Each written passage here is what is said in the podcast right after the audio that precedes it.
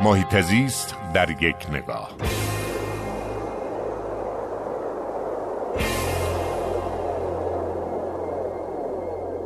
یک ابتکار جالب دفتر محیط زیست و توسعه پایدار وزارت ورزش کلید زده با عنوان یوز و لوت.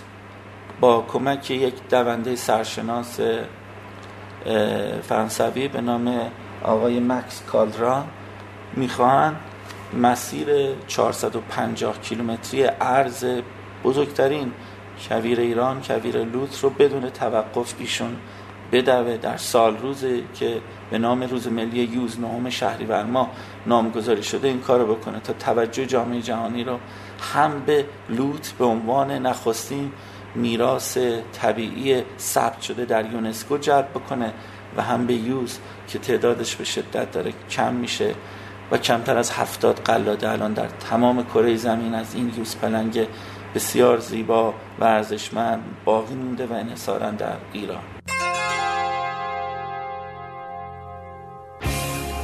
هر جا حال محیط زیست خوب است حال مردم خوب است.